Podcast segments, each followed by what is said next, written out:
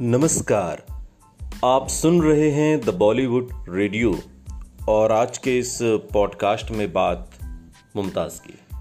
Actress Mumtaz ने छोटी उम्र से ही फ़िल्मों में काम करना शुरू कर दिया।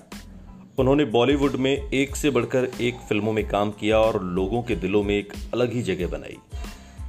एक वक्त था जब आम लोगों के साथ साथ कई सितारे भी मुमताज़ की खूबसूरती पर फिदा थे। मुमताज़ ने अपने बेहतरीन करियर में कई लगभग हर बड़े निर्माता, निर्देशक और एक्टर के साथ काम किया।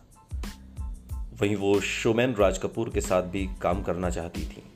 और इतना ही नहीं, उन्हें राज कपूर की फ़िल्म मेरा नाम जोकर का ऑफ़र भी आया था, लेकिन शम्मी कपूर की वजह से उनके हाथों से ये फ़िल्म निकल गई। और इस बारे में खुद मुमताज़ ने ही बाद में एक इंटरव्यू में खुलासा किया था।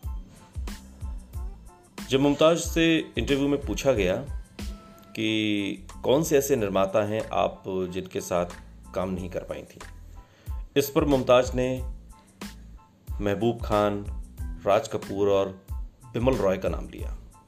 उन्होंने आगे कहा कि मुझे राज कपूर ने वैसे ट्रापेज कलाकार के तौर पर फ़िल्म मेरा नाम जोकर में कास्ट किया था। उन्होंने फ़िल्म मेरा नाम जोकर को लेकर आगे कहा कि शम्मी कपूर ने ये कहते हुए उन्हें इनकार कर दिया था कि वो मुझे इस फ़िल्म में कैसे कास्ट कर सकते हैं।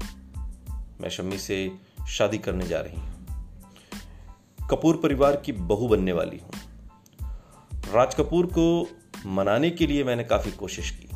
मैंने उन्हें बताया भी था कि मैं उनसे शादी नहीं कर रही। इसके अलावा मुमताज़ ने आगे कहा राज कपूर इस बात पर यकीन नहीं कर पा रहे थे कि मैं सच बोल रही थी। उन्हें कहीं ना कहीं लगा कि मैं शम्मी से शादी करूँगी। आपको बता दें कि मुमताज़ और शम्मी कपूर एक दूसरे से प्यार करते थे, एक दूसरे को पसंद करते थे। शमी ने उन्हें शादी का प्रस्ताव भी दिया था, लेकिन एक्ट्रेस ने इनकार कर दिया। मीडिया रिपोर्ट्स की माने तो शमी कपूर ने मुमताज़ से कहा था कि उन्हें अपना करियर छोड़ना पड़ेगा क्योंकि कपूर ख़ानदान की कोई बहू फ़िल्मों में काम नहीं करती।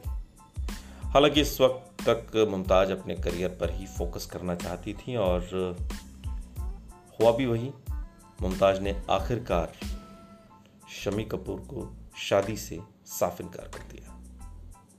सुनते रहिए, द बॉलीवुड रेडियो, सुनता है सारा इंडिया।